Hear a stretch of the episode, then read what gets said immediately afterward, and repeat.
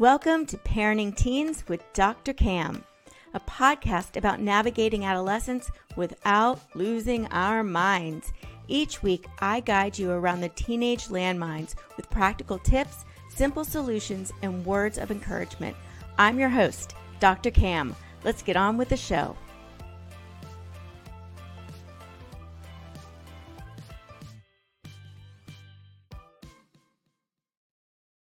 Welcome, parents. Is your teen's self esteem in the dumps? Do your attempts to build up their confidence often land flat? If so, this episode is for you. I'm jo- joined by Dr. Shainna, a mental health counselor and the author of the Self Love Workbook for Teens. Dr. Shainna is passionate about destigmatizing mental health counseling and helping individuals worldwide recognize the importance of fostering mental wellness. She's been featured on ABC, CBS, NPR, The Washington Post, just to name a few. Today, Dr. Shainna is going to teach us some strategies for cultivating our children's self worth. Welcome, Dr. Shainna. Thank you for joining us today. Thank you so much for having me. I'm excited to talk with you. Absolutely. So let's just start with your backstory. How did you become an advocate specifically for teen mental health and self esteem? So, you know, and as where I sit right now, looking back, I think I ended up becoming an advocate because it was what I needed to hear as a teen with my own self esteem. But looking back to my teen years, let's just start from there. I didn't know I would have needed that at the time, right? I certainly was one who struggled with self esteem. And that's why I feel like I ended up writing the self love workbook for teens. But I didn't really realize how important mental health was until my college years. Yeah. And that was pretty much when all of my mental health concerns were kind of coming to the surface, glaring at me at this really important time of transition. And I realized, well, throughout my teen years and probably before that as well, I was living with anxiety. And that mm. really shook me up at the time to realize that and realize how I didn't notice that before and how I wasn't handling it all of my life. And I wanted to make a difference. I think I was lucky to have resources at that time to learn about psychology at large, mental health, have access to a counselor. So I was able to kind of get in the right path and start healing through my mental health. But then I couldn't just leave it there. It's like, okay, well, I'm glad that I was able to do that. But I realized there's a lot of people, lots of adults, lots of teens, lots of yeah. children who are dealing with these concerns and not enough resources. So I guess you could say the rest is history. That's pretty much what ignited my career and wanting to become a mental health counselor first, then a counselor educator, and now I where I sit in the role of being an author and advocate as well. I love that. And I, I think it's interesting because I think a lot of us in this field kind of start that way where we're going, okay, I need to figure this out. Now, how do I help other people figure this out?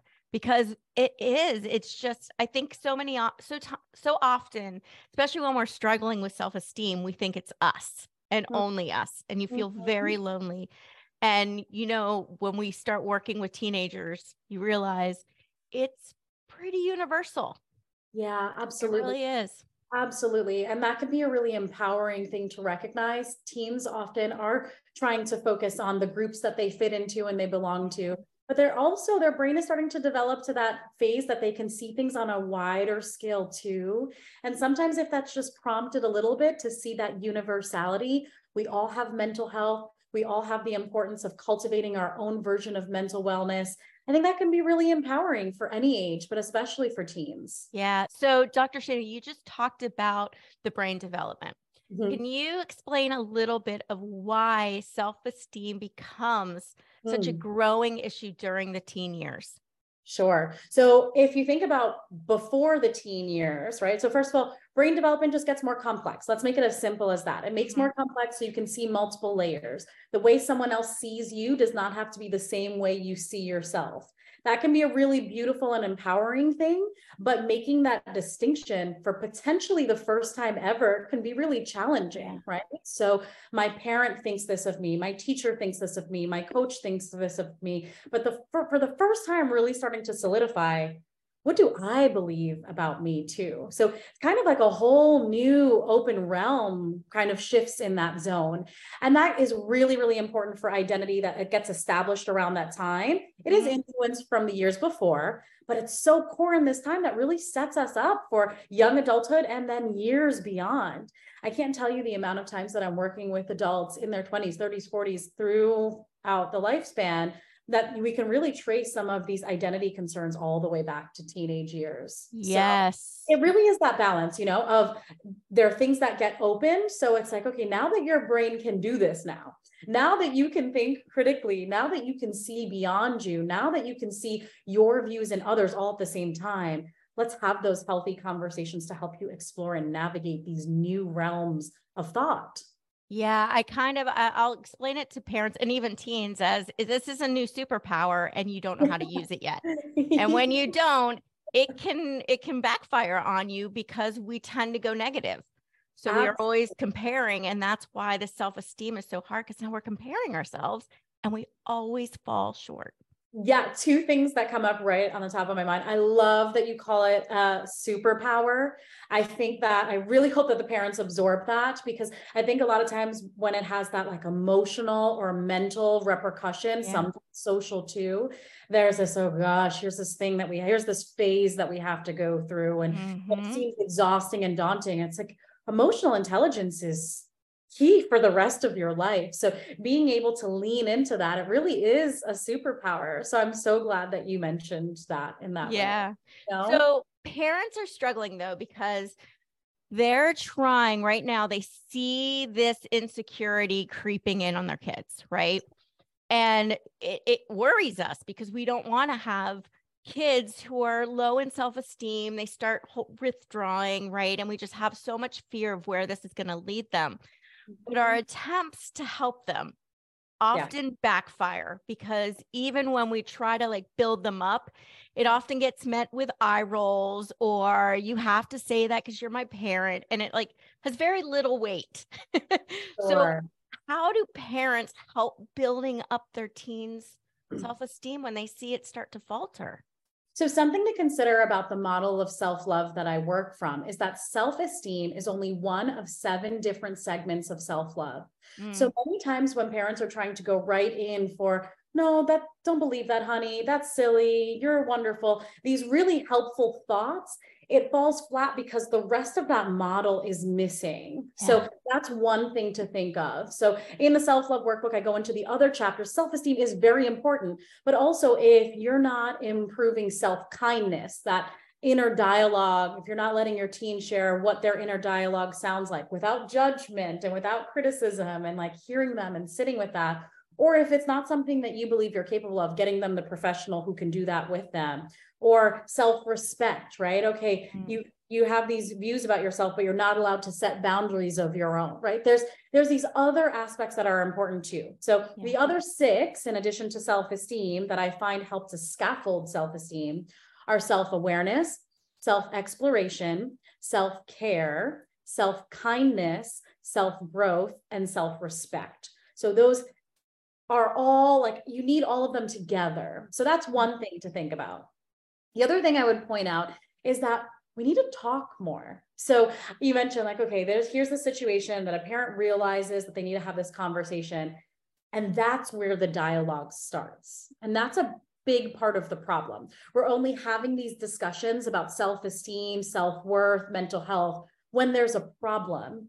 And if we can invest proactively, having these conversations way back, toddlerhood, right? Having conversations about feelings and you know good things we believe about ourselves and affirmations and mantras way back when becomes easier to have these more intervention like conversations. You know you get mm-hmm. less of those eye rolls. When i hear talk i think yes there's this dialogue that i want parents to have with their teens of course but there's also these two other forms of talk that I think we overlook, and that's our self talk and our indirect talk. So mm-hmm. let's dig into those.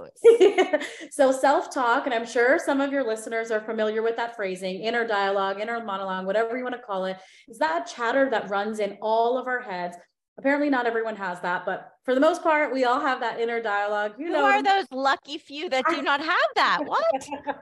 I've got a lot of it. I have a lot. I'll, it, right? I'll share some of mine with people that don't have it if they'd like. That's one way. Yeah. And it's a really helpful thing to actually let that out of our mind when it's our when it's only in our mind, whether it's in our teens' mind or our mind, it seems like it makes a lot of sense. And then when you start to let it out, whether it's writing it out, saying it out loud, or having it in conversation with someone else, or even in forms of art.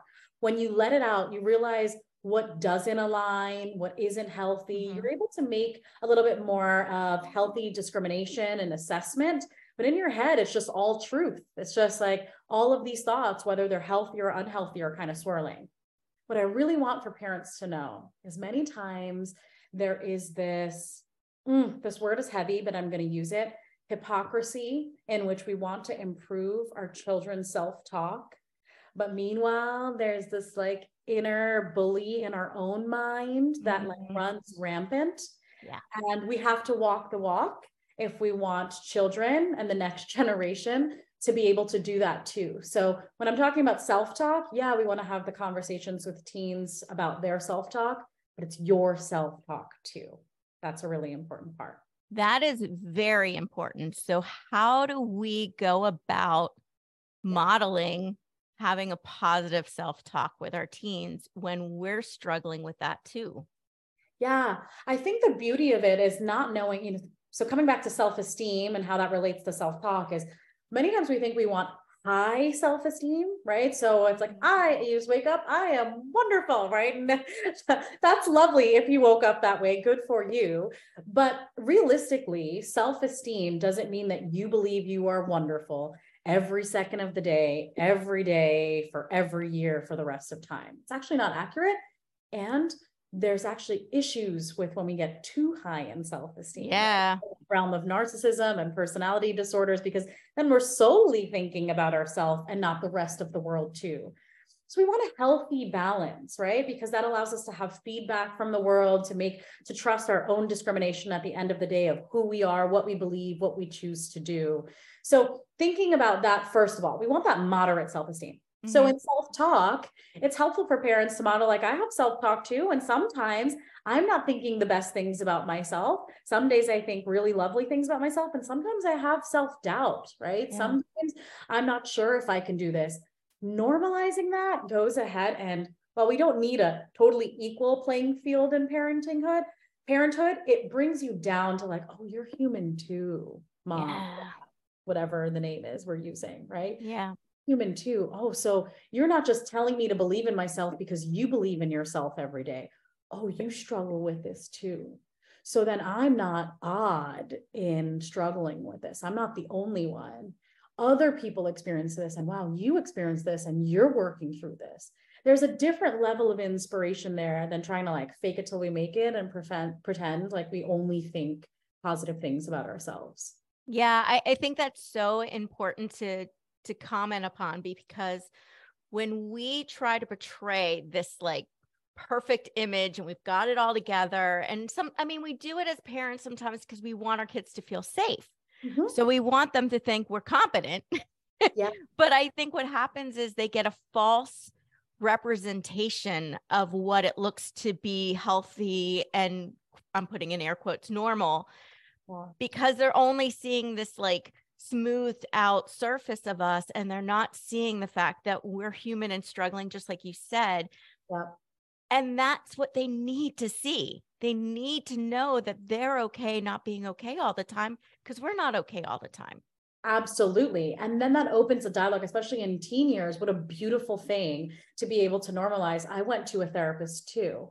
I went to group therapy too. I went to couples counseling, whatever the thing is, yeah. to also normalize that. I think all too often, well intended parents say, okay, I realize that I, this is not my area. My child is struggling with something around self esteem and mental health, and I know I want them to get help. So this is not my area. I'm going to ship it off to someone else. And that's the first time they ever hear about counseling or therapy. And the first time that they know of, they're the first person in their family history or in their entire community going to therapy. But we have such an important role in just normalizing humanity. Yeah. Mental health is fluid, right? So we can have good days and we can have bad days. There are some really challenging days that we need to seek help. If we're normalizing that, it makes it more acceptable for a team to realize, oh, yeah, just like how you went to the doctor when you were sick for antibiotics, you also went to the therapist when you were really struggling for self esteem. Yeah, I, I, think normalizing getting mental health support is really important. And I think we're getting there. but yeah. there's still a stigma of, and I see this with kids a lot where they're like, I'm broken. So mm-hmm. I've got to go get help because I'm broken. And then they get frustrated because they feel like everything that's not working in the household, they feel like they burden the the problem and that they're the problem and they need to get the help and they get frustrated because they're like I, it's not i can't do all of this. I can't fix everything in the house. I'm so glad you brought up that reality that common reality because that brings me back to that second talk point that i mentioned. So yes you want to have check your self talk but the second talk is your indirect talk right? Mm-hmm. so if in this dire specific moment we're trying to convince our team to speak to us about self-esteem or whether they want to seek a therapist yet in other sporadic moments there's been commentary about like oh that person's crazy. They've been going to therapy their whole life. Or you're making some other what you might think is like a flippant statement. You're not thinking much of it but your bias is leaking right or like yes. gosh i'm crazy today i i you know i'm so erratic like making these statements words have power. And the thing, it's another thing, I guess, about children at large, but teens, it's sure the things you're directly saying to them, but it's also the things you're indirectly saying because they're listening and they're they have more power and during adolescence, I will say. They have yeah. way more power. To be able to put that together too is the power, right? Yeah. To be able to say, hmm, and they may not even know that, right? So that I don't expect that yet with the whole prefrontal cortex not being fully developed. I don't expect that they'll say, hmm, mother, you are requiring me to go to therapy, yet also on days this, this, and this, you have right, exactly. You know, I'm not expecting that, but I am expecting it to sit in their mind somewhere. And to cause some friction, right? Like you're telling me this is okay, but all the other actions you ever held about mental health or ever statements you've ever shared about mental health show that this is not okay and it does insinuate I'm broken. So that inauthenticity adds up, especially for teens, because they're keen to that. They can pick up on those mixed messages now than ever before. So it's the self talk, the indirect talk, and yes, of course, the conversation. And I hope that that conversation doesn't only happen when we see a problem, that these conversations are happening actively in our households about mental wellness, not only about mental illness. So there's there's two things I want to point kind of bring to light to or point out.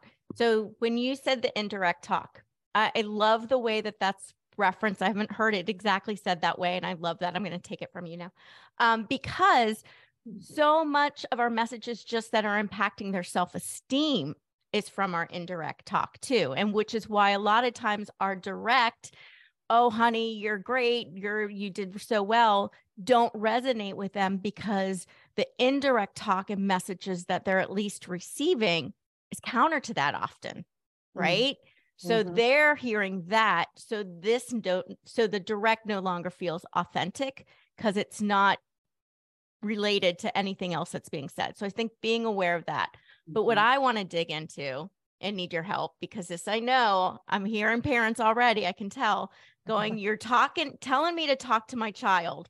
My child will not talk to me. Mm-hmm. So you're saying have these great conversations. How do I do that when my teen doesn't want anything to do with me? Sure. And I have a lot of respect for that. And I understand that's the juncture, right? That these other things have already happened. And now we're at a complicated juncture. So yeah. those other two levels of talk, ideally, we are checking our self talk before we want to even get into our teens' minds, right? That accountability comes first. Checking our indirect talk, that comes first. What we're talking about right now is the juncture in which, like, whoops, was not paying attention to that, but now I'm here. What do right. I do? There is always a moment for you to shift things around and say, you know, I realize I've been making it seem like mental health is easy for me too. I realize that mm-hmm. that's what it seems like and taking the heat off of them and sharing about yourself is like this is hard for me too i get it right yeah. so i may not get exactly what you're experiencing but i've had struggles too so even if you are projecting this inauthentic perfectionistic image it's never too late to start to bring that down. So i know that might be counterintuitive to parents. It's like like the problem is my child. Let me talk to my child about my child. They're feeling that heat and that means mm-hmm. defenses are going to go up. Yeah. So we need to shift that in some other way. also experiences you know like can you watch a show that has a mental health topic and you can talk about that? Can you watch a movie that has a mental health topic? Can you read books together that have mental health topics? So other ways of coming around to that conversation because yes if you get to that juncture and it's already a little bit too little too late you have to use these other skills of like then leaning in on yourself being accountable being authentic it's never too late to be authentic and it's also important for us to know our limits, right? So I want parents to have these healthy conversations. Pardon me, but also it's okay to reach out to a therapist when that's too much too. Yeah. And to get it started, I think diving right into one of these deep conversations when you're not having regular conversations already is a very large leap. So I think part of it too is we got to start with casual yeah. conversations first before we dig into something as deep as mental health. And we need to be able to walk the walk, right? So, again, yeah. If you're in this juncture that you're feeling all this friction, you know, mental health's important, you want your teen to believe it, all their stuff, and they're ignoring you and they're stonewalling you, that's actually probably triggering stuff in you too. Oh, yeah. You go to therapy for that right? Yes. So I, we don't want that to become the power play. That's I'm the parent, you're the child. You sit here and you listen to me while I'm telling you all these things. In that juncture, especially in rebellious teen years, that means even if they want to, in their heart of hearts, want to listen to you, hmm, ears have just closed tight, right? Yeah. You're just going to get all of this, right? They'll sit yeah but it's not and going to work. No. And I, I think a lot of that too, like even just saying like the rebellious teen years, I think there's like this perception that they're being rebellious when mm. actually they're being really self protective. Right. Yeah. Yeah. And so we we see it as rebellion and we respond in a way that's rebellion, but really they're just trying to say, I, I need a voice. I am an individual. I've got my own thoughts. And so when you're just trying to bombard it and water hose it on me, I'm shutting you down, right? Because it's going one way and it doesn't feel okay anymore to do it. I'm so way. glad you brought that up because it's a compassionate angle to be able to see what feels like friction and aggression. Yeah and seeing what's underneath that. Yes. And I want to normalize that. Like, that's a really fair point for a parent to seek their own therapy because yeah. it that there's some emotional dysregulation of their own, maybe even some identity things of like, what does it mean to be a parent, right? Shouldn't my child listen to me always, no matter what? And yeah. But there's I, you're right. We put so much weight on our own self esteem yeah. based on our relationships and what our kids are doing. And so our kids are now like this extension of our own self esteem, and we got to shut that down because right. that's unfair to our kids. Exactly. And it's inauthentic again, right? It so is. we want you to believe, you know, forget what your friends are saying, forget what you see on social media, forget what's happening at school, believe in yourself. And then you're not doing this. I know. You know I, I, only I laugh. It's it's a it becomes a very serious, but I laugh because like when we point it out that way, it really seems silly, right? Like, yeah. why are we asking this when we're not going to do it too? So any of those segments, right? Whether it's self-esteem, self-kindness, self-respect, many times it's triggered for us when we see it in someone we love especially if it's our own child. Yet I always want it to kind of buoy back, ricochet, and okay, this is really triggering for me to hear you self speak about yourself with such lack of kindness. What does that mean about my self kindness? So yeah. always come back and do that self check first to make sure it's regulated. Otherwise, you're dysregulated trying to regulate a dysregulated child. yeah. It's not going to go well. No, no it no. really will not go well. Hmm. So this is we could go on forever about this. This is a great topic. So I want to make sure people know where to find you or how to find you. So Dr. Shainna, how can people find you? So in general, you could reach out to me at my website at drshainna.com, but on Facebook, Instagram, or on LinkedIn at Dr. Shainna. All right. And I will put links to your books. Excuse me. I just got that too. I will put links in the books in the show notes so people can find you. Um, but I am so grateful you could join us today. Thank you so much for having me. Really important conversation. So I appreciate you shedding some light on it. Absolutely. And thank you, parents, for taking time out of your busy day to spend with us. I really appreciate you too. If you want to learn more about how to help your teens thrive, you can grab my, grab my top 10 secrets for raising teens at askdrcam.com slash parenting tips. Until next time, stay curious. Remember, there's always more to the story than what you see. And that's a wrap. Thanks for joining me today on Parenting Teens with Dr. Cam. Make sure to visit my website, www.askdrcam.com, where you can subscribe to the show in iTunes, Stitcher, or via RSS, so you'll never miss a show again. While you're at it, if you found value in this episode, I'd appreciate a rating on iTunes and hey, why not share it with a friend too? Be sure to tune in to my next episode. And remember, parenting teens may not be easy, but with my help, it can be a whole lot easier than this.